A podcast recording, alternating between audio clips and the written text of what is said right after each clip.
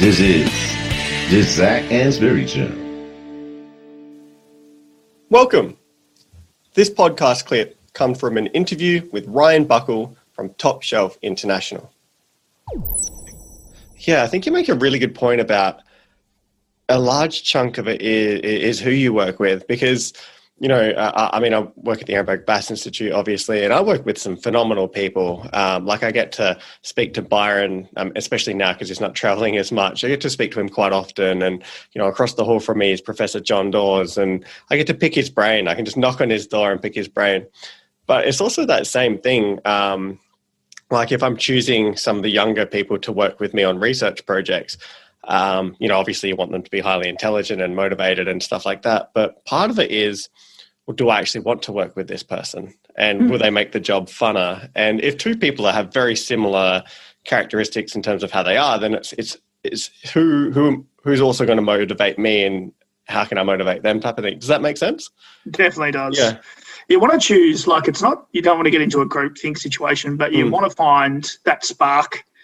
It's either in the team dynamic itself with the leader, with the organisation, because um, I find if you're going through the motions a bit, it's challenging to really find um, the best version of yourself. Mm. And, the, and, it's not necessarily to be the best human being you can be. I mean, that's part of it too. But I think if you're in a, an environment where you're on the razor's edge a little bit, you're close to the edge of your comfort zone or you're just outside of your comfort zone, you'll find things out about yourself and find ideas within yourself that weren't um, necessarily evident before. So, um, yeah, I really buy into that. I think a lot of people get sucked in. And this is what I mean by the bright lights, you know, the title, the salary, the company prestige, but look closer and go, who are the people I'm going to be working with? You know, do your homework there, you know, talk to people in R&D, talk to people in sales, like find out, are they the sort of people that you can see yourself learning and developing from, but also creating a bit of magic together. So, um, they're probably lessons that an, an older version of me would have appreciated in the earlier um, or appreciates now, but the younger version would have appreciated more back in the day. But um, it's a lot of time at work, Zac, as you well know. Yeah, a lot. You want to make sure that the people you're doing it with are, you know, on the same path.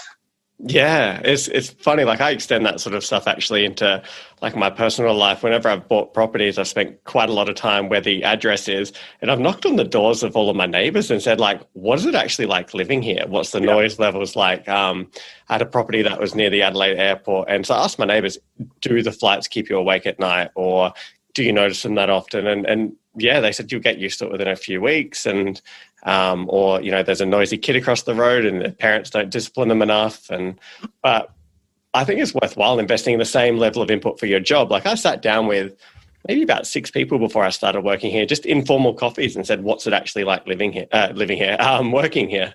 Well, you, they, you, will be living there.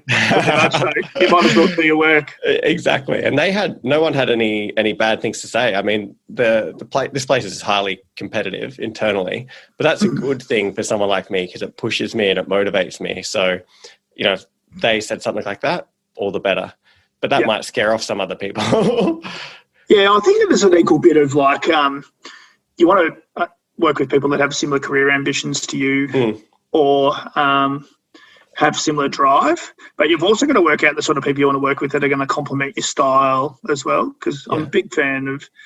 Um, this is not necessarily. It's sort of a similar conversation for today, but a growth mindset not only for the work that you're doing, but for the people that you're with. So um, you know, if you've got someone that's going to challenge you to go, "Oh, is that the best version of you in that meeting just then?" or um, have you thought about, you know, did you really hear what that person was saying in a in a constructive way?